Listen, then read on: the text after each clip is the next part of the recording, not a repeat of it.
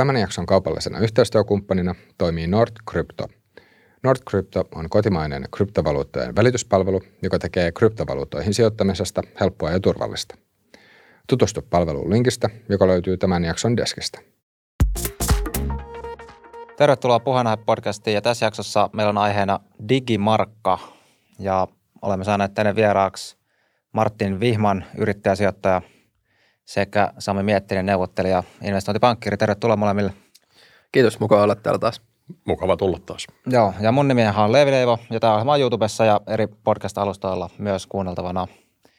Voitaisiin sitoa tämä, vaikka teema on periaatteessa ajaton, melko ajaton tämä digimarkka, mutta sidotaan kuitenkin tähän ajankohtaiseen tilanteeseen jossain määrin, niin tota, haluatko sä Sami vaikka aloittaa ihan sillä, että mitä tässä nyt valuuttamarkkinoilla on tapahtunut tämän Venäjän – sodan jälkeen. Ehkä niin kuin vielä uusimmat käänteet, että me ollaan tehty, tehty tästä jo jakso, mutta nyt siitä on mennyt jo muutama viikko, niin uusimmat käänteet, mitä täällä Swift-puolella ja muualla niin on tapahtunut.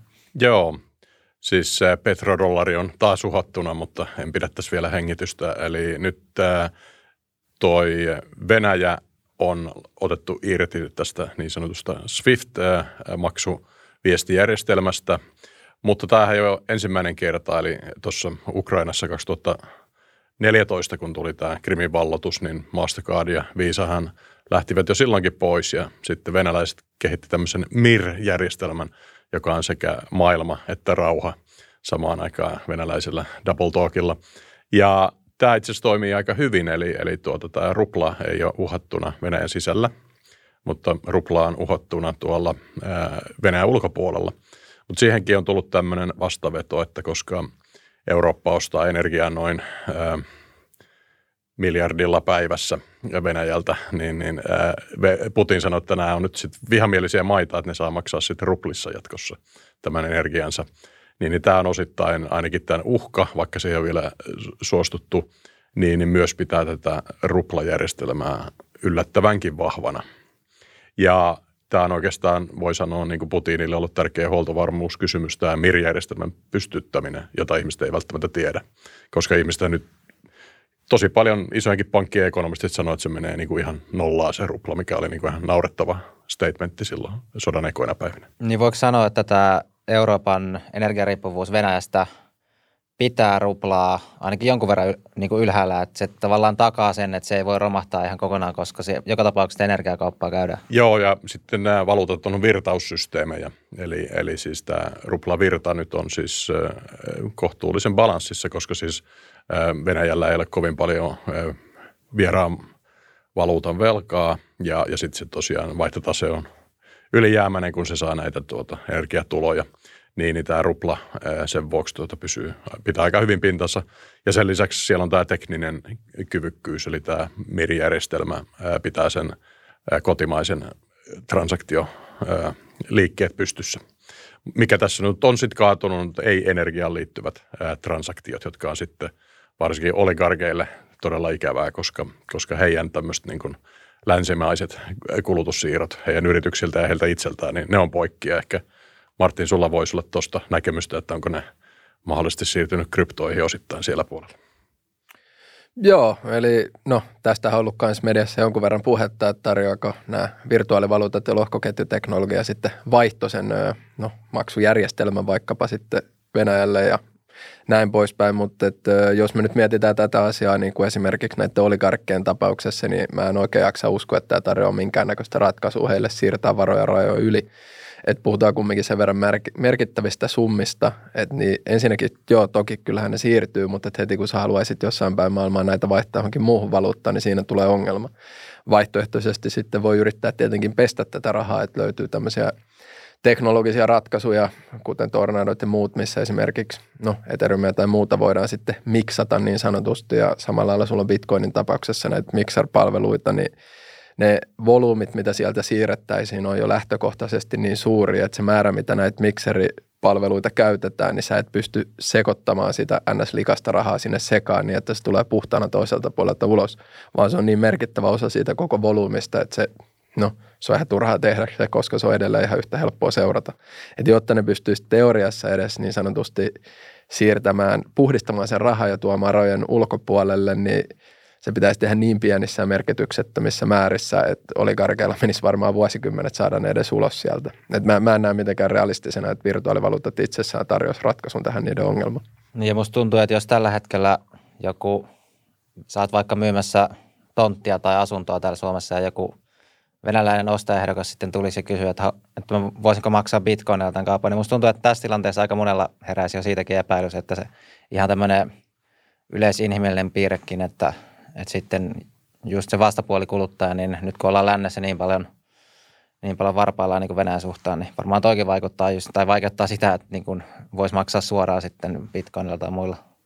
Joo, siis teoriassahan näitä suora, suoria ostoja tapahtuu aina toisinaan ja se on ihan mahdollista, mutta tai aika pienissä määrin ja voisi kuvitella, että kenellä tahansa heräisi vähän herätyskellot tässä tilanteessa, jos, jos osto tulee niin sanotusti Venäjän suunnalta. Niin. Joo, miten tota, näitä digi, ennen kuin mennään digimarkkaan, niin tämä digieurohan on myös semmoinen projekti, mitä nyt sitten rakennetaan, niin mikä siinä on sitten niin ajankohtainen tilanne?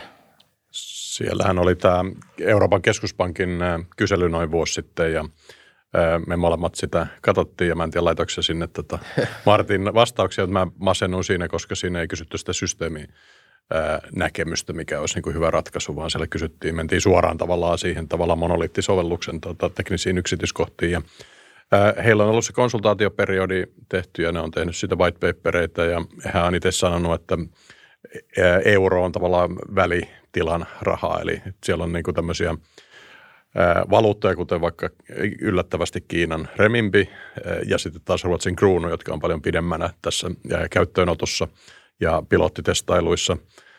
Ja, ja sitten tota, tavallaan euro on, meillä on niin paljon tätä fyysisen käteisen käyttöä ja sitten oikeastaan aika hyvä liikepankkiraha, setlaussysteemit ja maksuinfrastruktuurisen päälle, niin, niin tota, he on sanonut, että siinä menee semmoinen kolmisen vuotta ennen kuin sieltä lähtee tulee näitä digitaalieuroja, niin kuin ne niitä kutsuvat. Eli central bank currency.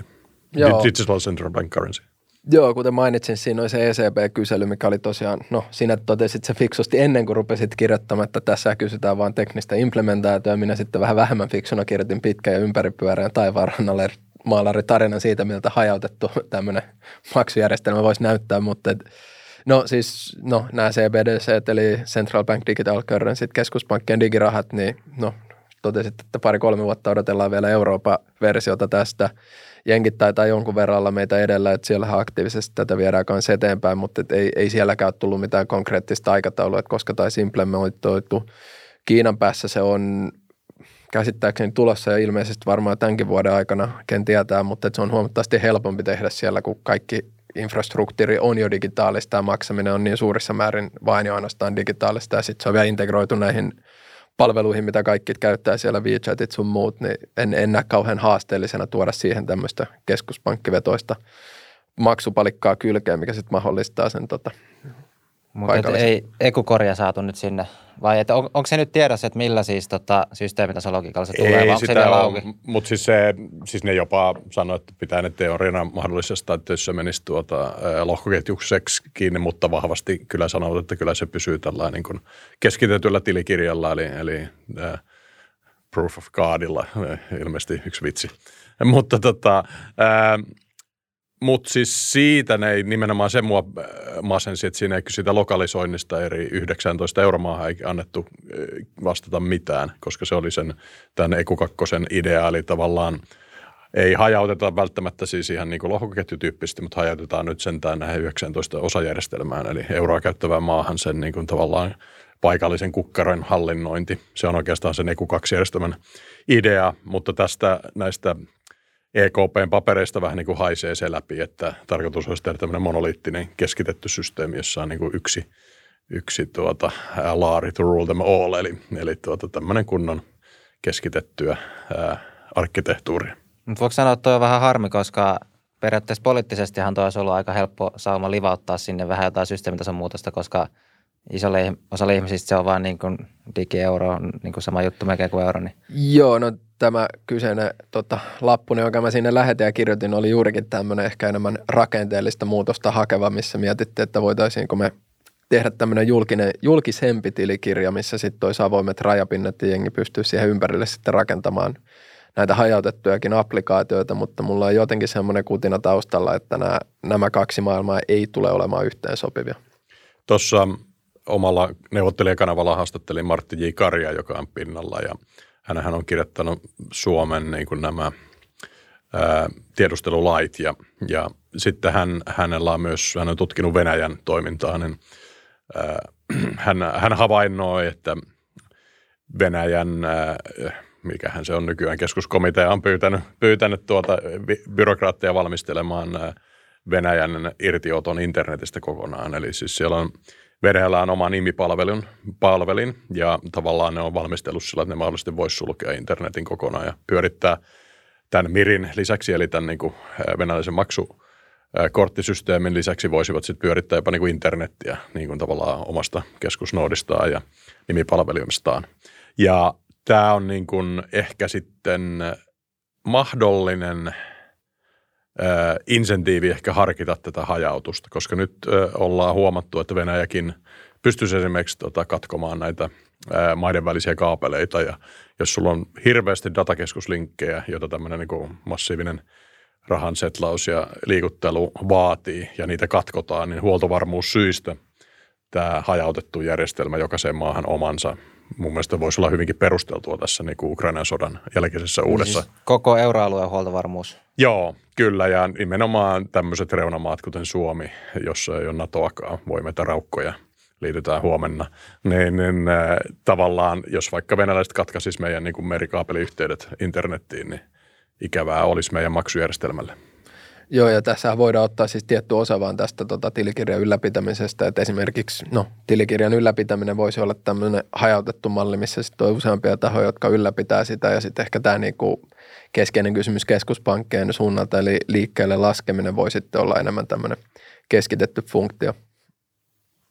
Tuosta vielä, niin eikö siis toi aika ilmeinen, että, tai luulisi, että Keski-Euroopassakin, niin kun jos just miettii, että meillä on tämmöinen Venäjän rajanaapuri Suomi, jossa on euro – ja sitten just tämä riski, että no jos nyt Venäjä tekisi jonkun hyökkäyksen tänne ja sitten katkaistaan kaapelit, niin sitten on hetkeksi koko eurojärjestelmä sekaisin. Niin tuossa tulee se mieleen, että isoillakin euromailla olisi siinä niin kuin insentiivi tehdä siihen jotain ajatusta, että, että vaikka tänne osuisi paskatuulettimia niin sanotusti, niin se ei sitten sotke heidän kuvioitaan Joo.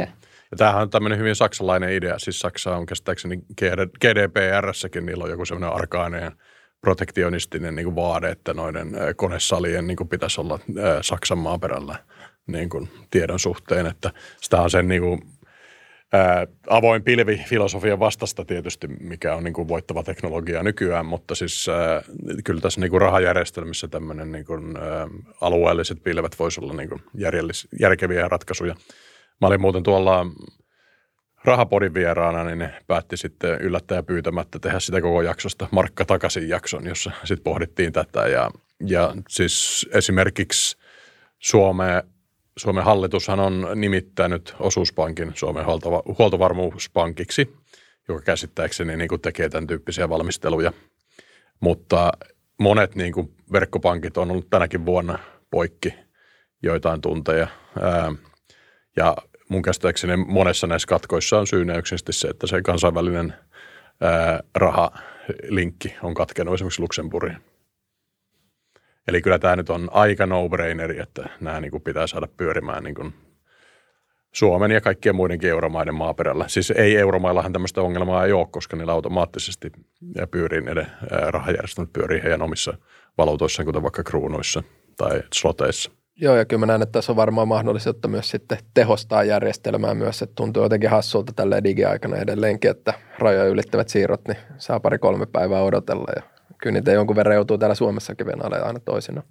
Joo, toikin vielä. Ja, ja sitten tosiaan niin kuin mitä paikallisempi sun systeemi on, siis voisit siis nopea rahajärjestelmä kertauksen tässä tehdä, että jos sulla on, jos sulla on vaikka nyt, tota, no otetaan vaikka Pop-pankki, niin tota, ei aina mainita sanotaan niitä isoja pankkeja, niin jos, jos meillä kaikilla kolmella on Pop-pankissa tota tili ja sitten mä siirrän sulle satasen ja sä siirrät satasen niin tota Martinille, niin tota se kaikki tapahtuu välittömästi siis sillä sekunnilla, kun me se tehdään, ellei sitten Pop-pankki jostain käsittämättömästä syystä ää, vaadi sillä, että se tehdään päivän päätteessä, vaan se setlaus. Mutta heti kun se vaihtaa esimerkiksi niin kuin maan sisällä pankki, eli tämä Pop-pankki maksetaan vaikka Aktiaan, otetaan taas pieni söpöpankki, niin tuota, sitten siinä tulee jo niin kuin viivettä, koska sitten sä joudut käyttämään keskuspankkirahaa siinä välissä. Suomen Pankin tilitalletusta siitäkseni rahaa tuota sieltä poppankista sinne aktia.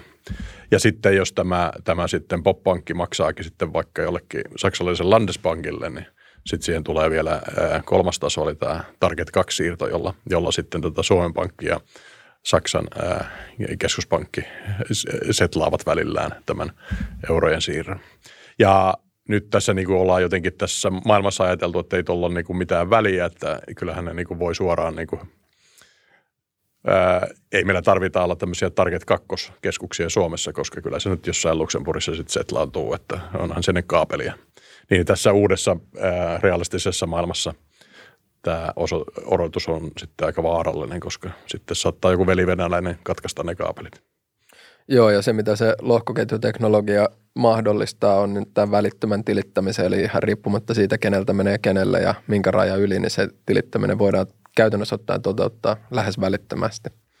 Niin ja toi peer-to-peer-filosofiahan, niin sehän et välttämättä tarvii keskus tahoa niin kuin validoimaan sitä transaktiota, että se voi tapahtua sillä lohkoketjun sisällä, niin ehkä sä voisit sitä kontrastoida tähän niin kuin Joo, eli juurikin, rahajärjestelmään. Juurikin viittasin siihen, että kaikki nämä samat osapuolet, jotka ovat mukana tässä samassa järjestä- rahajärjestelmässä, voisivat kaikki toimia niin sanotusti validaattorina, eli verifioivat näitä transaktioita ja siirtoja, mutta että meidän ei tarvitsisi tehdä tätä, mitä sä viittasit, että esim. OP ja Popin välillä niin käydään siellä keskuspankilta hakemassa varmen, että hei, menihän siirrot varmasti oikein sen sijaan, ne kaikki tallennetaan suoraan sinne muuttumattomaan tilikirjaan, jota sitten kaikki yhdessä ylläpitävät. Mutta mä uskoisin, että tällä pystyy tuomaan vaikka kuinka paljon lisää Ketkä tehokkuutta. kaikki yhdessä ylläpitää? No se riippuu ihan siitä, että mikä tämä niinku keskuspankkien tarjoama protokollaratkaisu on. Et jo, jos se on tämmöinen suljetumpi versio, niin sitten siellä on ennalta määritellyt validaattorit, eli sanoisin tässä tapauksessa varmaan sitten keskuspankit – ehkä jopa liikepankit voivat osallistua verkon ylläpitoon. Jos on enemmän tämmöinen eh, julkinen avoin tilikirjalohkoketju, niin siinä tapauksessa teoriassa kuka vaan voisi osallistua verkon ylläpitoon ja validoimiseen. Mutta tuossa huomaa just sen kysymyksen, että se ei, tam, se tuskin voi olla semmoinen kaikille avoin julkinen, koska sitten taas se on täysin vastaan näitä niin kuin huoltovarmuus ja muita argumentteja. Että sitten jos me halutaan, että meillä on – joku oma raha, missä me pidetään kiinni siitä, että on esimerkiksi Suomen rajojen sisällä niin kuin kaikki siihen tota, verkkoon liittyvä ylläpito. Joo, toki siis, no sitten päästään jälleen kerran vähän sieltä täysin julkisesta takaisinpäin, eli jonkunnäköinen tekninen ratkaisu, missä joillain osapuolella on mahdollisuus rajata sen käyttöä, niin on toki myös vaihtoehto. Ei, ei se pois sulle sitä.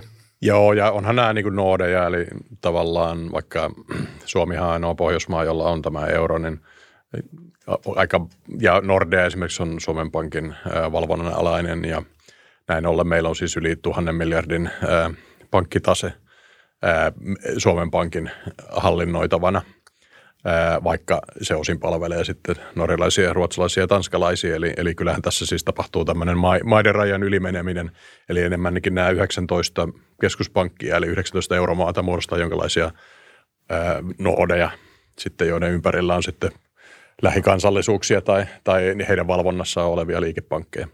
Tuossa muuten siis sanoisin tässä nykyjärjestelmästä tämä SWIFT, joka siis katkaistiin Venäjältä, jota ne käyttää nyt, sen sijaan käyttää tätä MIR-järjestelmää ja kiinalaisillakin on muuten omansa, niin se on eri, erityisesti se kommunikaatioprotokolla, missä nämä liikepankit ja ää, sanovat, että nyt minä siisin, POP ilmoittaa aktialle, että nyt minä siirsin Samin ää, rahaa ää, Leevin tilille to, toisessa pankissa – ja, ja tuota, kuittaatko, onko ok. Eli se on nimenomaan vähän niin kuin tämmöinen tekstarijärjestelmä pankkien välillä, jolla, jolla nämä niin kuin keskuspankkirahassa toteutut transaktiot sitten niin kuin kommunikoidaan niiden toteuttaminen. Joo, ja käytännössä ottaen sähän näet, että kun sä oot lähettänyt sen, niin sä pystyt itse katsomaan, okei, nyt se tuli perille, ja molemmat osapuolet voi olla varmoja, että se on tullut perille, eikä sitä pysty peruuttamaan enää. Että, joo. joo. Ja lohkoketjussa tämä, tämä sitten, jos sulla on julkinen lohkoketju, niin sä näet sieltä itse lohkoketjun koodista näet sen sitten, että tämä transaktio toteutuu. Joo, ja se mitä nämä virtuaalivaluutat yleisesti ottaen mahdollistaa, niin on käytännössä ottaa rahan ohjelmoimisen, että just nämä kaikki tämmöiset rajoitteet ja muut, mihin sä viittasit, niin teoriassa ne on ihan mahdollista ohjelmoida siis suoraan sisään sinne protokolla. Siinä on ehkä sitten, maistelin sitä EKPn propag, anteeksi, tuota tiedotusta tästä, niin tuota, siellä on ää, myös semmoinen ihan selvä, että ei ne, ei ne halua esimerkiksi tätä know your customer kyk, eli tota asiakkaiden niin kuin laillisuusvalvontaan. Ei keskuspankilla ole mitään kykyä, halua tai osaamista tätä prosessia ottaa itselleen. Eli kyllä ne niin kuin tulee tarvitsemaan tässä digitaali euromaassakin, maailmassakin sitten näitä paikallisia toteuttajia, eli, eli siis liikepankkeja käytännössä. Siis nykyään liikepankit hoitaa tuolla. Joo, näin. kyllä, kyllä. Eihän Suomen Pankki sieltä nyt varmista, että ollaanko me rikollisia vai ei. Ja sulla on paljon ulkopuolisia palvelutarjoajia, jotka tekee tätä ihan niin kuin ydinliiketoimintana, tätä asiakkaiden tunnistamista, mutta sitten taas toisaalta kun katsoo, että Kykki AML on kumminkin tässä jonkun vuosikymmenen ollut käytössä tarkoituksena estää rikollisen rahan siirtyminen, niin voi varmasti ihan hyvin kysyä, että kuinka, kuinka hyvin tässä niin sanotusti omasta mielestä on onnistuttu. Että jotenkin se kartelliraha tuntuu kumminkin siellä kulkevan ja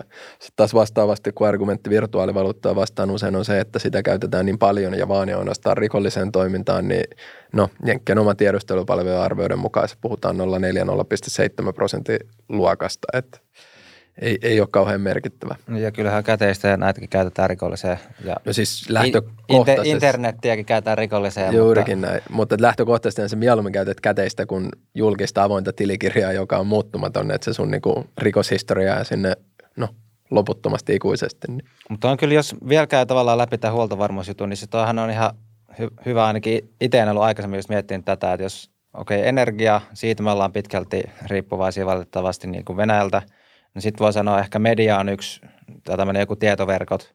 No siinä meillä on jonkun verran omaa, että okei, meillä voi sanoa, että meillä on Yle ja meillä on niin kuin Puheenaiheen arkistot. Kyllä, kyllä. Ja tota, mutta sitten tämä niinku rahajärjestelmä, että sitten meidän rahajärjestelmän tosiasiallinen puolustaja on NATO, eikä Suomen omat puolustusvoimat, koska me ollaan niinku riippuvaisia siitä eurojärjestelmästä, eikö, eikö näin? Joo, kyllä NATO on tietysti EUn puolustusratkaisu ja opimme tässä nyt sitten, että Halonen ja Tuomioja sitten vesitty ne EUn turvatakuut, kiitos vaan tästäkin.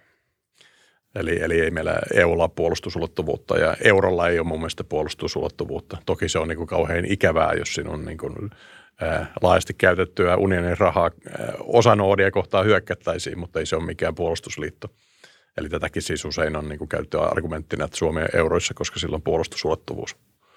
Mutta jos Putin päättää tulla rajan yli, ei se nyt sitten katoa EU-jäsenyyttä eikä eurojäsenyyttä siinä niin kuin kovin korkealle tässä niin kuin, ää, puolustusdoktriinissa. Mutta voisiko käydä, jos otetaan tämmöinen hypoteettinen tilanne, että meillä on vaikka Kreikka, euromaa, mm. ja sinne tulisi tota, vaikka Turkia ja Kreikan välille tulisi joku konflikti, mitä on, on joltain kuullut, että sekin voi olla ihan mahdollista jossain lähitulevaisuudessa. Niin NATO ei trikkeröity silloin. Niin, ei triggeröitys, kun nämä ovat NATO-maita, mutta siis, että sieltä, nyt sieltä hajotettaisiin joku kriittinen infra niin kuin, niin kuin Kreikan maksujärjestelmästä, niin voisiko se vaikuttaa Suomeen niin kuin euro, euron myötä? Ei, siis käsittääkseni Suomi käyttää nimenomaan sitä ää, Saksan ja ää, tuota, Luxemburgin noodeja Target kakkosessa, mutta Kreikallahan jopa Kreikalla, jolla on saman kokoinen BKT kuin Suomella, jopa niillä on oma Target 2 noodi, että niin kuin well done – Ähm. Mutta toisin sanoen se ei mene niin, että me ollaan niin kuin koko ka- kaikista niin kuin euromaista jotenkin kriittisesti riippuvaisia tämän niin kuin No ei, mutta me ollaan siitä ulkomaisesta datayhteydestä, että jos meillä on datayhteydet niin kuin häiritään tai katkaistaan, niin meillä ei niin kuin setlaannu yksikään transaktio sitten ulkomaille.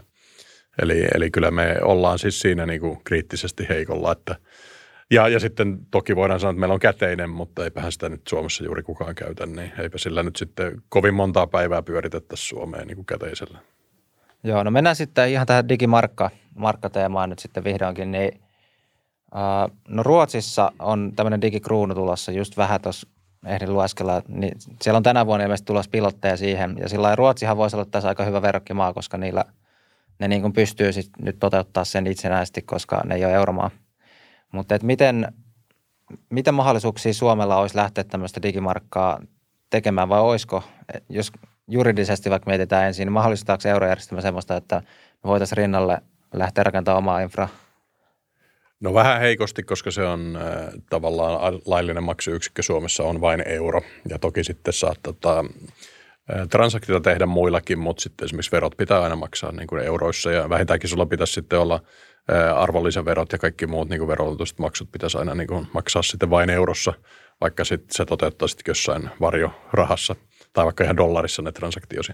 Mutta jos tämmöinen oma suomalainen digimarkka haluat, haluttaisiin markka tuoda sitä kautta takaisin, niin kuinka realistinen ajatus olisi sit se, että pysytään Euroopan unionissa, mutta irtaudutaan eurovaluutasta ja sitten seuraa kysymys tietenkin, jos tämä ei ole mahdollista, niin onko ainut ratkaisu markan palauttamiseksi niin kuin poistua euro ei, ei, ei, ei, se nyt niin ole, että ei se nyt ole mikään unionin perusedellytys, että se valuutta. Että, siis mehän on tota, itse asiassa ne, nekin, äh, onko niitä nyt 27 maata, eli siis meitä on kahdeksan maata, jotka ei eurossa ja 19, jotka on eurossa, niin EU-ssa kaiken kaikkiaan siis 27 maata, niin nämä kahdeksan maata on, ei ole eurossa vaan sen vuoksi, koska ne taktisesti viivyttää liittymistä siihen. Eli ne tietoisesti rikkoo niitä konvergenssikriteereitä, joiden täyttämisen jälkeen sututetaan niin kuin automaattisesti euroon mukaan.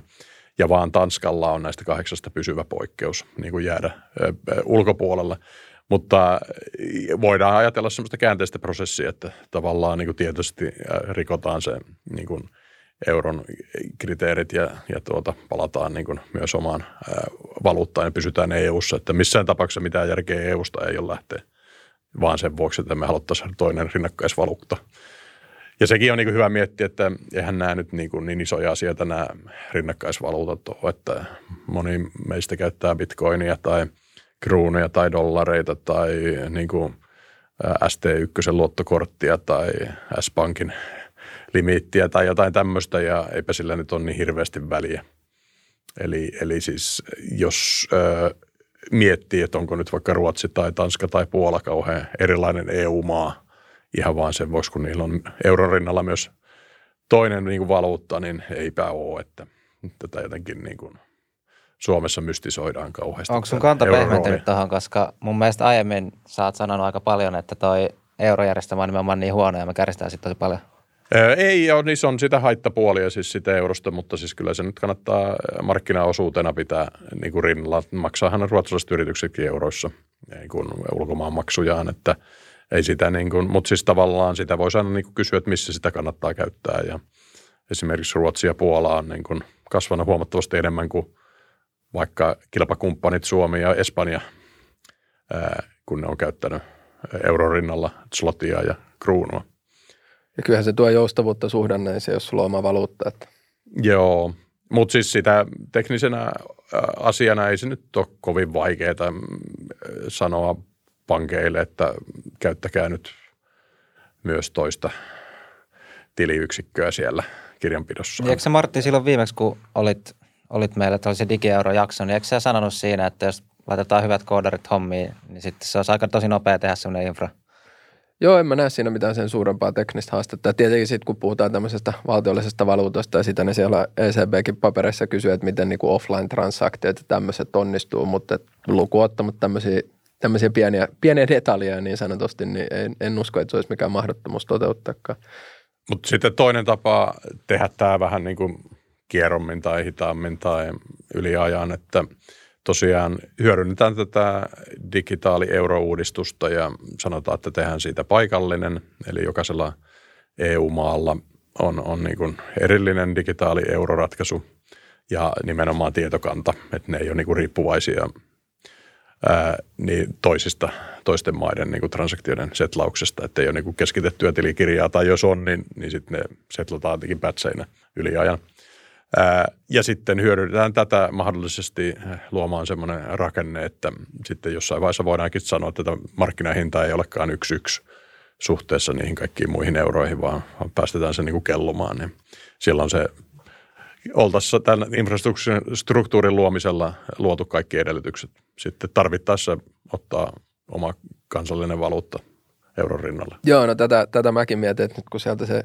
tota, ECB, CBD, se sieltä joka tapauksessa on tulossa, niin tähän voisi olla tietyllä tavalla jopa mahdollisuus Suomelle. Että siinä niin käytännössä että meillä voisi olla paikallisesti hajautettuja verkkoja, jotka sitten vaan tilittää sinne tota ECBn suuntaan niitä tota suomalaisia transaktioita. Ei, ei mä näe mitään estettä sille, etteikö tässä voisi olla markkaa, markka niin sanotusti tota yksikkönä Suomen puolella. Kuka, kuka tässä pitää sitten puhua ympäri, että tämmöinen saadaan joku siellä EKPn päädyssä vai? No mä oon siis toivonut, että se olisi sitä white paperista lähtenyt, mutta kun oli niin pölysti tehty. Mutta ei kai tästä, kun lähettelee kansanedustajille tai ministereille jotain ehdotuksia. Että, ja sitten tuota, onhan siellä nyt se Central Banks äh, Digital Currency Komitea, niin sinne sitten tota, nyt kun esimerkiksi nythän tulee tuota, ää, hyvin todennäköisesti tulee taas kertaluontoinen ja, luontainen ja tarkkarajainen tota, uusi EUn paketti, niin voihan siihen neuvotella sitten sillä, että me Suomessa haluttaisiin vaikka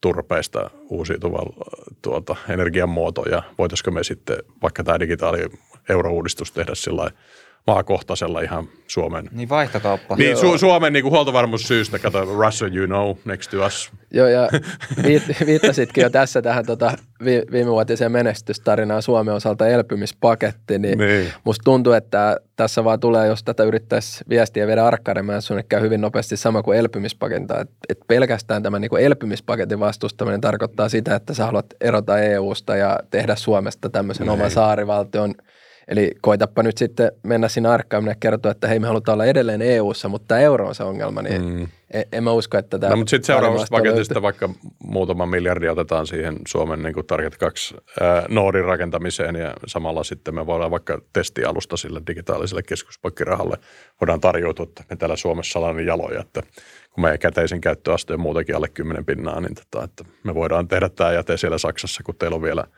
vielä 40 pinnaa käteisellä pyörii, niin ei teidän no, miten, miten neuvotteluvoiman kautta, saataisiko me joku toinen EU-maa tähän, tai euromaa siis niin kuin kimpassa vaatimaan nyt tämmöistä? Joo, vaikka Hollanti siitä, niin se on niin Suomi ja Hollanti. Ja itse asiassa siellä rahapodissa mä ehdotin, että Suomi, Itävalta ja Hollanti voisi, vois, tota, sieltähän löytyy tämmöinen tarpeeksi pieniä, mutta merkittäviä tota, Joo. nettomaksajamaita, niin otetaan tämä, tämä tota, tai sitten kerätään nuukanelikko kasaan ja lähdetään vetämään tätä niin kuin yhteisvoimia eteenpäin, että tehdään jokaiseen maahan oma tämmöinen. Tota, Mikä on nuukanelikko?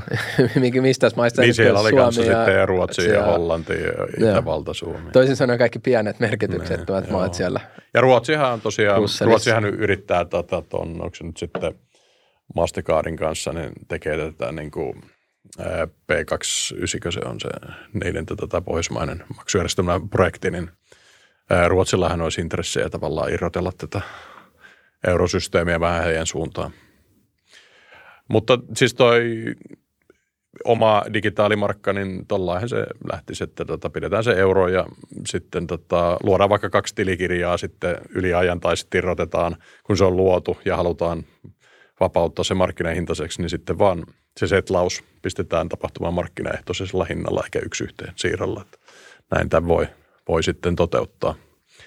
Ää, siis tosiaan huoltovarmuuspuolella, niin meillä on kymmenisen pinnaa transaktiosta tapahtuu, tai alle tapahtuu seteleinä, ja, ja sitä varten meillä on tosiaan ää, automatia seteliverkosto, ne nyt pyörii euroina, mutta siis todennäköisemmin – tämä digitaalimarkkaan ei sitten kannattaisi enää ottaa niin kuin rinnalle käteismarkkoja enää ollenkaan. Että tavallaan se on mun jotenkin niin arkainen idea, että meillä on paperilappuja vielä. Joo, mutta sitten tietenkin kun käteinen poistuu kokonaan kierrosta, niin sitten herää myös kysymys siitä, että onko tällä tulevaisuuden rahalla minkäännäköistä yksityisyyttä. Ja... Mm. Mutta käydään nyt vielä läpi digimarkan hyödyt. Että tämä nyt on ollut tämmöistä aika kuitenkin, että no ei tämä nyt tarvitse tehdä näin ja näin. Mutta mitä mm. hyötyjä nyt siitä olisi, jos me otettaisiin tämmöinen No se olisi niin kuin nopeampi tavallaan, jos meillä on niin kuin, ja sitten riskittömämpi, koska siis meillä aina menee niin kuin sen Target 2 kautta jonnekin vieralle maalle ja sitten on niin kuin tilit kiinni, kun ei tapahdu, että kun on jotain sabotaasia tai tiedon siirtoa, niin se olisi varmempi ja sitten se olisi tuota, paikallisemmin pystyisi niinku niitä transaktioita setlaamaan. Eli mitä enemmän sä teet just vaikka nyt esimerkiksi kinaalisen poppankin sisäinen siirto, niin se on välitön. Mitä enemmän sä teet niinku samalla, saman niinku jurisdiikan alla transaktioita, niin ne on nopeampia ja varmempia sitten. Ja, ja sitten siis Suomen kokoisessa maassa, jossa on 5,5 miljoonaa ihmistä ja, ja sitten tuota, mitä meillä on, 100 000 yritystä, niin se, se on melko helppo tietokanta pyörittää. Mut, Sitten mut sit, jos siinä pitää olla kaikki EU-maiden e yritykset ja Mutta ollaan vielä, että jos se on euron tuommoinen tavallaan yksi, digieuron siis yksi osana, niin me ei vielä omaa rahapolitiikkaa saada kuitenkaan. No ei, mutta siellä saataisiin huoltovarmuusasiat ja nopeus ja tavallaan sitten ei tarvitsisi niitä niin kuin fyysisiä markkoja, euroja senkään vertaa käyttää – mutta sitten tota, jos se nyt haluaa markkinahinnan tuoda siihen, niin yleisesti on hyvä kysyä, että mitä hyötyä on markkinahinnoista, miksei kaikki ole suunnitelmataloudellisia hintoja. Eli yleensä markkinahinnat tuo hyviä asioita, koska se on tarkempi kuvaus jonkun, jonkun tuota asian oikeasta arvosta, kun sulla on markkinahinta eikä kiinteä hinta. Ää, niin, niin semmoista ihmistä, jotka haluaa lisää markkinataloutta Suomeen, niin varmaan sitten pitäisivät myös sitä niin kuin valuutan arvonvaihtelua hyvänä asiana.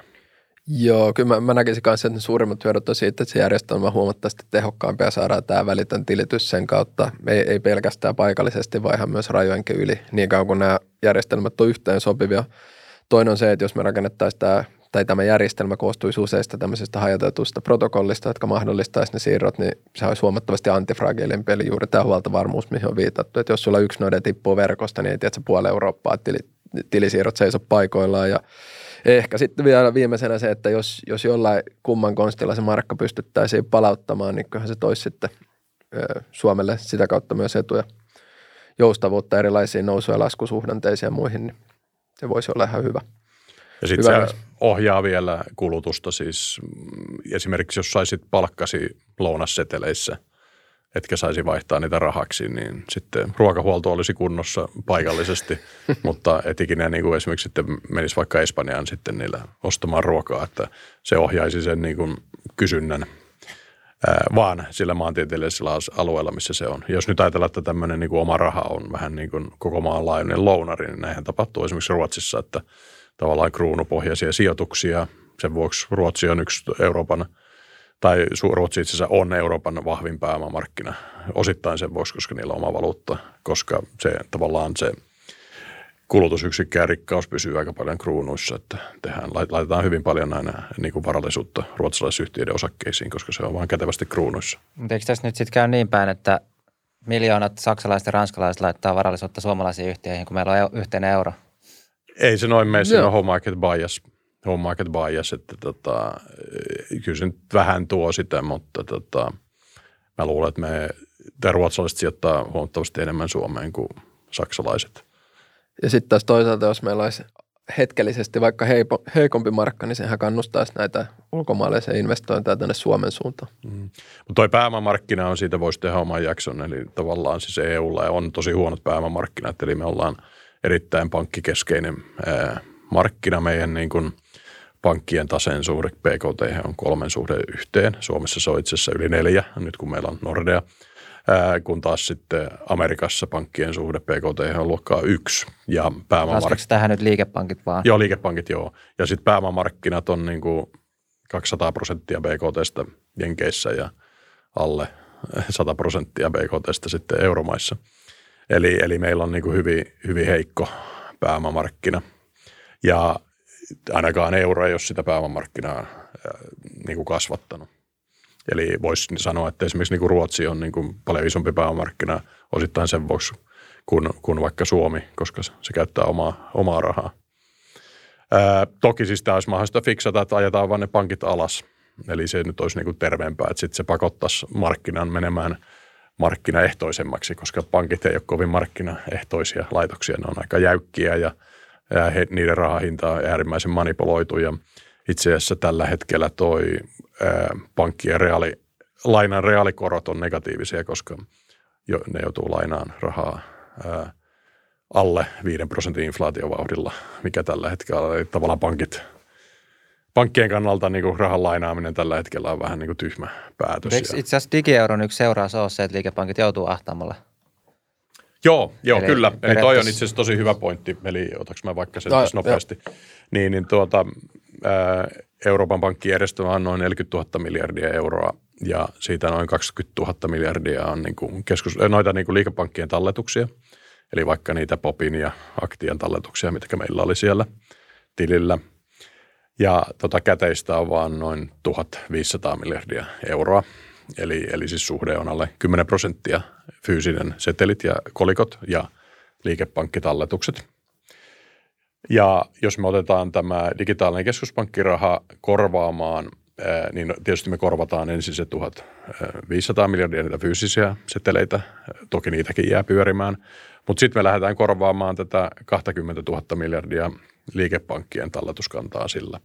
Ja mitä tämä 2000 miljardia on, on liikepankkien niin kuin näkökulmasta. Se on heidän, puolet heidän rahoituskanavastaan. Eli puolet rahoitetaan talletuksilla ja puolet rahoitetaan niin kuin muulla tavalla, kuten omalla pääomalla ja joukkolainoilla.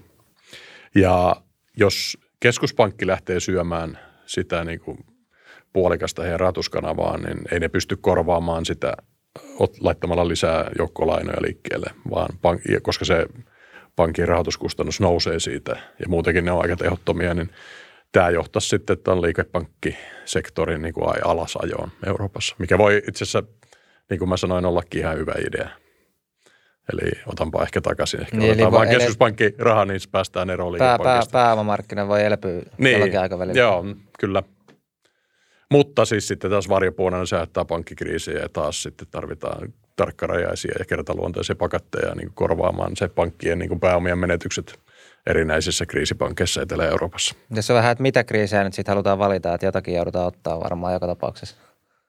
Näin se on ja sitten tietysti jossain vaiheessa ihmiset kyllästyy siihen fyysiseen rahaan ja sitten ei ne nyt varmaan niihin pankkitalletuksiin kyllästy. Niistähän voidaan tehdä helppokäyttöisempiä näillä pankkipalveludirektiiveillä ja siis sulla voi olla niin kuin niiden pankkitilien päällä kaikenlaista niin kuin softaa ja appia ja, ja tuota, maksukukkaroa ja, ja tota, eli, eli ei niitä sinänsä siis välttämättä tarvitse keskuspankkirahalla korvata.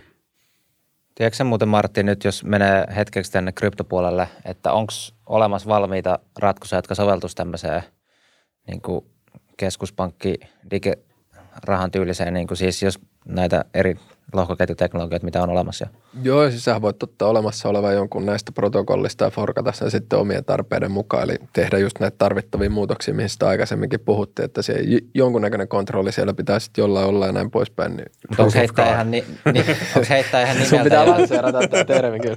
Of card, joo. Mut joo, siis, siis, ei, no siis onhan Mikä voisi olla lähellä sitä? Niin. No se riippuu ihan siitä, että mitä sieltä nyt on tulossa, että saa, saa nähdä, mutta siis onhan, onhan näitä erilaisia DLT-ratkaisuja ollut, että siellä oli näitä R, R3 ja tota, Hyperledgereitä sun muita, niin sieltä löytyy varmaan joku teknologiastäkki, että nehän on tehnyt toista sataa eri pilotteja erilaisilla lohkoketjuimplementaatioilla, että sieltä vaan valitsemaan itselleen sopivin, mutta että jotenkin mä itse toivoisin ja haaveilen edelleenkin siitä, että sieltä tulee joku tämmöinen edes, edes puolijulkinen ratkaisu ja se tilikirja mahdollistaisi sitten tämmöisen vähän avoimemman rahajärjestelmän, missä sitten mahdollisesti startup-yritykset sun muut niin pystyisi rakentamaan siihen päälle. Et vähän sama kuin nämä pankit tavas ne rajapintansa silloin muutama vuosi sitten ja mahdollistanut paljon näille neopankeille ja muille erilaisia uusia innovatiivisten liiketoimintamallien kehittämistä, niin vastaava lailla, että jos, jos täältä nyt tämmöinen keskuspankki digiraha on tulossa, niin toivoisin, että se lopputulos on semmoinen, että se mahdollistaisi sitten. Mikä muuten voisi olla esimerkki tämmöisestä startupista, mikä rakentaa sitten tämmöisen keskuspankkin avoimen rajapinnan päälle jotain. Mik, tuleeko... siis ka- kaikki nämä digi- tai neopankit, tällaiset tota, digipankit, niin ka- kaikkihan ne on riippuvaisia näistä olemassa olevista pankeista, koska no... Niin, joku lo- Revolut vaikka. Revolut, N26 mm. ja nä- näitä on vaikka kuinka paljon erilaisia ympäri maailmaa. Öö, joo, teoriassahan iso osa näistä firmoista katsovat jo tai ovat jo jossain määrin menossa sisään näihin lohkoketjumaailmoihin, koska niiden koko liiketoiminnan voisi teoriassa rakentaa vaikka sitten tämmöisen julkisen tota, lohkoketjutilikirjan päälle. Mutta se, no, se, mitä ne tekee nyt, on fasilitoi normaaleja pankkipalveluita, mutta kun niille itsellä niitä kaikkia tarvittavia pankkilupia välttämättä löydy, niin ne sitten rakentaa sen tota, olemassa olevan kivikautisen infrastruktuurin päälle niitä omia hiukan ketterämpiä ja enemmän tota, diginatiiveja ratkaisuja. Tämä on ihan sama logiikka, kun me verrataan näitä tota, no sanotaan vaikka lainaprotokollia tai muita, jotka tarjoaa tietyn tällaisen finanssipalvelun, joka no normaalissa olosuhteissa edellyttää kivijalkakauppaa ja muutamaa virkamiestä ja tusinan verran käsittelijöitä taustalla, niin lohkoketjumaailmassa nämä sitten tapahtuu jotakuinkin automaattisesti, niin nämä neopankit ja nämä ne on jossain siinä välimaastossa sitten. Eli siellä on niin kuin digitaalinen palvelu, joka juoksee tavallisten pankkikiskojen päällä, mutta sitten sulla ei ole sitä overheadia, mikä tulee tästä kaikesta infrasta, mitä vanhat pankit ylläpitää. Ja kymmenen virkailijan sijaan työllistetään pari devaa niin ja sen jälkeen, kun ne devaa, että on se älysopimuksen kerran deployannut, niin sen jälkeen ei työllistetä enää yhtään ketään, vaan sitten se toimii niin kuin, no, ennalta määritellyllä tavalla. Mä luulen, että tämä tiedä asiakkaa sitä kykki, niin tuota, sen pitää olla tietyllä tavalla niin kuin peruutettava, että tavallaan jos otetaan taas tämä meidän pop-pankkitransaktio ja sitten huomattaisiin, että tämä olikin multa näppivirhe, että mä vahingossa laitoin sulle 60 tonnia, kun piti laittaa 60, niin tota, sitten se tavallaan tämä poppankki voi vaan niin vaihtaa se sisäisen counterin takaisin meidän välillä ja no harm done. Eli se voidaan niin kuin reversoida sillä pankin sisällä hyvin helposti. Ja sitten jos se olisi ehtinyt livahtaa jo sinne aktiaan, niin, niin sekin voidaan sitten taas niin kuin Aktian ja Poppankin välillä ottaen Suomen Pankki mukaan luuppiin niin kuin vielä peruutella sieltä, mutta sitten jos sulla olisi tämmöinen niin oikeasti hajatettu tilikirja, niin sitten se menisi niin kuin suoraan meidän välillä ja sitä on niin kuin vaikeampi sitten peruutella, niin tämä, tämä on niin kuin, maybe it's a, it's a feature, not a bug, että tässä ehkä... Näin, juurikin. mutta Mut tavo- siis, joo, käytännössä olet ihan oikeassa, että sitten sit on parempi soittaa perään, että hei, please, lähetätkö se 59 800 takaisin, kiitos. Mutta sen takia se olisi hyvä olla julkinen Mm. Et niitä tai julkinen niin kuin estäisi, tai siis mm. julkinen tarkoittaa siis sitä, että sitä, niin kuin se on kahdenvälinen ää, tässä lohkoketjumaailmassa, mutta siis ää, eli ja keskitetty on ehkä sitten hyvä nimi tälle tuota, ää, nykyiselle systeemille. Joo, se on niin. Proof of Authority on muuten se oikein nimi, eikö se sille protokolla, eikä näin. Proof of Card, mutta musta se on hauskempi. Tämä keskuspankit on vähän tämmöisiä nykymaailman jumalia. Joo, mut, joo juurikin näin. Mutta sitten tuossa tajusin, että joku tunnistautumistyyppinen juttu varmaan siinä pitäisi olla just tuommoisen siitä välttämiseksi. Joo, no. Tai joku ratkaisu, että se... Kyllä, tai sitten mutta... joku keskustaho, joka voi, voi astua. Sitten onhan sitten näitä tämmöisiä, esimerkiksi rahoitusmaailman yksi tämmöinen niin ledgerisysteemi on Korda, niin siinä on tosiaan sitten sen yksi ominaisuus, että siellä on kuitenkin systeemin val, ää, valvoja, joka päästää ihmisiä sinne sisään ja tavallaan tämäkin on siis yksi ominaisuus, että tota, ketkä sinne saa päästä. Eli tietysti jos kaikki olisi niin kuin kykkiproseduurilla niin kuin tavallaan hyväksi havaittuja ja tavallaan, että ennen kuin ne päästetään sinne julkiseenkin lohkoketjuun tekemään transaktioita, niin sekin voisi toimia. Mutta jostain se vuotaisi kuitenkin, että sinne tulisi niin kuin epämääräisiä tahoja. Ja tästä ei niin kuin, tuota, keskuspankkiirit ja, ja valtiot tykkää oikein. Että. Joo, ja mä siis no, lähtökohtaisesti kyseenalaistaisin ylipäätänsä tänne, että kun tämä kykkiä ajamalla tuolla pankkimaailmassa, niin siitä on tullut tämmöinen niin no, tod- todella iso asia, mutta jotenkin tuntuu, että ei se ole ratkaissut niitä ongelmia, joita varten se on kehitetty ja siihen kulutetaan kymmeniä ellei satoja miljardeja vuodessa. Niin mi- miksi näin, että pitäisikö tässä kohtaa ehkä miettiä joku toinen ratkaisu. Ja jos me puhutaan kumminkin tämmöisestä julkisesta tilikirjasta, niin kuten jo aikaisemmin mainittiin, niin nyt kuinka järkevää tämmöisen muuttumattoman tilikirjan päälle alkaa tallentamaan niitä oma, omaa rikollista toimintaa. Että sittenhän se on enemmän vaan niin kuin kytkeä se seuraa anonyymi transaktio jonkun rikollisen teon kanssa, niin kuin normaalisti rikoksia varmaan tulisikin tutkia, e, eikä niin, että pakotetaan tämä KYC ja AML-proseduurit kaikkeen kurkusta väkisi alas, ja sitten ne ei kumminkaan ratkaise sitä alkuperäistä ongelmaa, jota varten ne on kehitetty, niin miettisin ehkä ennemminkin niin, että tässä voisi olla että saumaa keksiä se pyörä uudestaan, koska tämä pyörä on neliskulmanen eikä toimi ollenkaan. Niin. Joo, Mä en tiedä, onko sulla, onko sulla tota, on top of your head heittää jonkunnäköistä dataa siitä, että mitä se kustantaa ja kuinka paljon sieltä sitten kumminkin valuu läpi sitä ö, rikollista fyrkkaa? No en tiedä, mutta kyllä se on, on tosi kuormittavaa ja sitä just halutaan näin kaiken maailman tuota, vaihtoehtoisrahastoihinkin ja muualle, että tota, siinä on, se on alalle tuloeste. Siis yleensäkin byrokraatit kyllä tykkää näistä tavallaan tuota, esteistä, että esimerkiksi meidänkin – käy itse asiassa tota Alexander Stubbia vähän sääliksi. Sillä oli ihan niin kuin hyvä tämmöinen hallintarekisterin uudistus, joka olisi, niin kuin, olisi ollut täysin niin kuin järkevä tehdä. Ja sitten tämmöinen niin kuin mölisevä lauma ää, esti sen. Ja nyt meillä on niin kuin belgialais-ranskalaisen Euroclearin monopoli Suomessa arvoparisäilytyksessä, joka maksaa paljon ja on kankea ja tuota, ei ole mitään kilpailua siellä. Niin, niin monesti tavallaan ihmiset vaan jotenkin vähän intuitiivisesti byrokraatit tuota, haluaa estää kilpailua ja tämä ky- kykkiproseduuri on niin kuin osittain myös kilpailun estämissysteemi, että se on niin tuskallinen, että eipähän tule uusia toimialoja. No se on helpompi, kun pitää osata vain yksi systeemi, niin sitten ei, ei mitään kilpailuja tuossa monia systeemejä opetella. Joo, Joo, siis se on merkittävä kustannus näille tota, pankkiliikkeelle, että siitä ei ole kysymystäkään. Joo, mutta siis ei se keskuspankki halua sitä itselleen, että ei ne byrokraatit halua tuota, lisävaivaa siitä, että niiden pitäisi niin tunnistaa jotain rahvaa niin tota, soveltuvuutta transaktioihin. Että se todennäköisesti palatakseni siis tähän keskuspankkirahaa pitää sen niin kuin tavallaan tämmöisellä tier yksi leijerinä siellä taustalla, kun itse koko tämä niin kuin transaktiot sitten tapahtuu siellä kakkosleijerissä liikepankkien tasolla silti.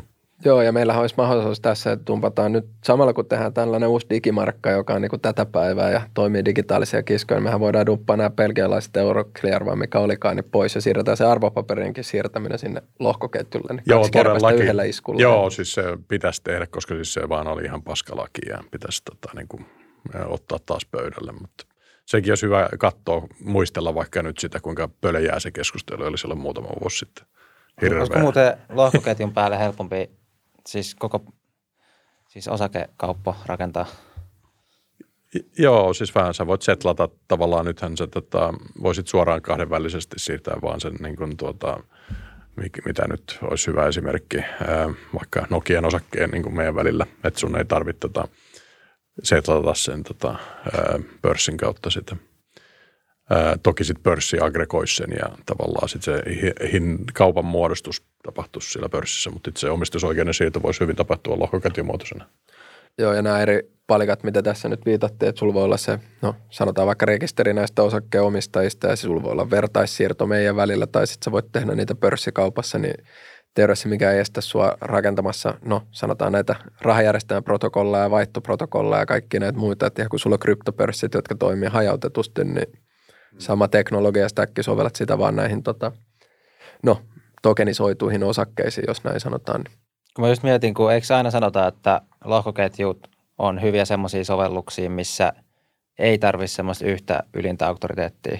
Eikö pörssi, siis pörssi, missä osakkeet vaihdetaan, niin edustaa just tämmöistä Joo, niin siinä on sitten toi kuluttajan suoja, että tavallaan että se ammattimainen sijoittaja vai, vai tavis. Ja sen vuoksi esimerkiksi listautumisanneissa tota on iso merkitys myksen yleisölle, jolloin sun pitää tehdä niin kuin erityishuolellisesti se tarjousasiakirjat ja tuota, tarjousprosessi ja kun taas sitten instituutiolle voit, voit vähän niin kuin huolettomammin myydä. Ja, siis muutenhan, jos tämä niin toisi ihan villilänsi, niin voitaisiin palata siihen niin kuin iko-aikoihin, että – jos mulla on esimerkiksi holding-yhtiö nimeltä DCM Capital, niin mä voisin sitten vaan niin tokenisoida sen ja sanoa, että mä oon nyt kyllä niin kova jätkä, että mä myyn tokeneita vähän mun holderista ja ostakaa sitten. Ja sitten mä myisin sen vaikka kuusinkertaisella ylihinnalla ihan vaan, koska mä oon niin äijä. Ää, niin, niin tämmöisiä, kyllä siinä niin kuin joku, ja tämän vuoksi nämä ikot, ikot tavallaan ää, lopetettiin, eli ne pistettiin regulaation alle, että ne joutuu esimerkiksi Jenkeistä tekemään näitä SCC-failauksia niin siinä missä Initial muutkin. coin offering. Joo. Joo, eli tällainen digitaalinen joukkorahoitus, mutta et ei, eipä niitäkään ole vielä toistaiseksi reguloitu. Että kyllä, kyllä näitä uusia token launcheja tulee. Nykyään ne menee vain IDO-nimellä ja ties mitä muita variaatioita tästä on, mutta ihan siis... Onko hyviä prospektuksia niistä? Eikö sitä kutsutaan white paperiksi? Joo, no, ei niitä prospektuksia. sieltä löytyy aina y, y, yksi hyvä aina sieltä kaiken muun sonnan seasta aina silloin tällöin, mutta et, joo. Mut ja siis, mutta Sami on ihan oikeassa siinä, että jo, jo, jonkunnäköinen keskimaasto tästä on pakko löytää, että ei, ei voi niinku ihan ilman mitään regulaatiota kumminkaan mennä, että siitä on hyvä näyttöä 2017 vuodelta, miten se loppui, niin mm-hmm. ei, tuskin kukaan siihenkään kaipaa takaisin. Ja kryptopörssit ei välttämättä kauhean tehokkaita. Nyt ei niitä Mount Knoxeja nyt enää kai kauheasti enää ole, mutta siis sitten, että pääseekö eroon siitä DCM Capital Coinista sitten mitenkään? Joo, mutta nyky- nykyään aika iso merkittävä osa volyymista on kumminkin jo pikkuhiljaa siirtymässä näihin DEXeihin, eli tällaiset okay. hajautetut vaihtopalvelut, missä sulla on siis käytännössä ottaen ihan sama funktionaalisuus, eli vaihda poletti A polettiin B, mutta tässä tapauksessa se tapahtuu vain ainoastaan älysopimuksen avulla, jolloin sulle ei nimenomaan ole tätä keskitettyä pörssipalvelua välissä ja kukaan ei missään vaiheessa säilytä sun näitä virtuaalivaluuttoja, vaan se vaihto tapahtuu välittömästi.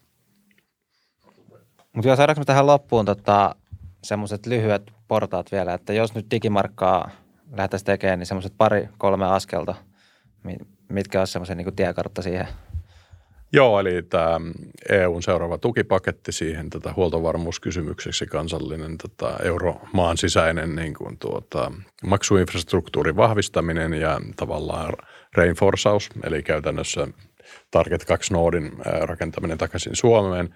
Sitten tota, siihen, sen ympäri huoltomaksu tota, järjestelmä, joka on niin kuin sen verran robusti, että sitä ei voi vaikka niin kuin tuota, ää, kyberhyökkäyksillä ää, estää – ja, ja sitten tuota, rakennetaan se sillä tavoin hyvin, että sitten ne rajapinnat ulkomaille on mahdollista muuttaa vaihdettaviksi tuota, muunkin hintaa kuin yksi yhteen. Siellä on semmoinen, semmoinen tietokone seli, jossa on niin kuin hinta niin, niin tota, siihen transaktiossa ää, Suomen ja muiden, muiden tuota, euro Target 2 järjestelmän osapuolten välillä.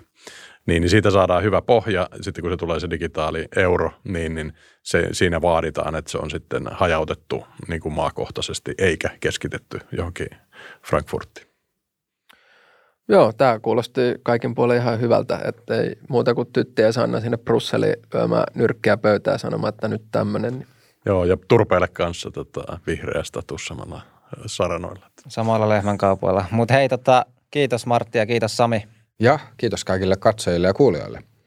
Jos tykkäsit jaksosta, pistä peukkua ja ota kanava tilaukseen. Jos kryptovaluutat ja lohkoketjut kiinnostaa enemmän, tutustu myös lohkoketjupodiin, joka löytyy sekä YouTubesta että Spotifysta. Kiitos myös meidän kaupalliselle yhteistyökumppanille NordCryptolle. NordCrypto on kotimainen kryptovaluuttojen välityspalvelu, joka tekee kryptovaluuttoihin sijoittamisesta turvallista ja helppoa. Tutustu palveluun linkistä, joka löytyy tämän jakson deskistä. Ja me nähdään ja kuullaan ensi jaksossa.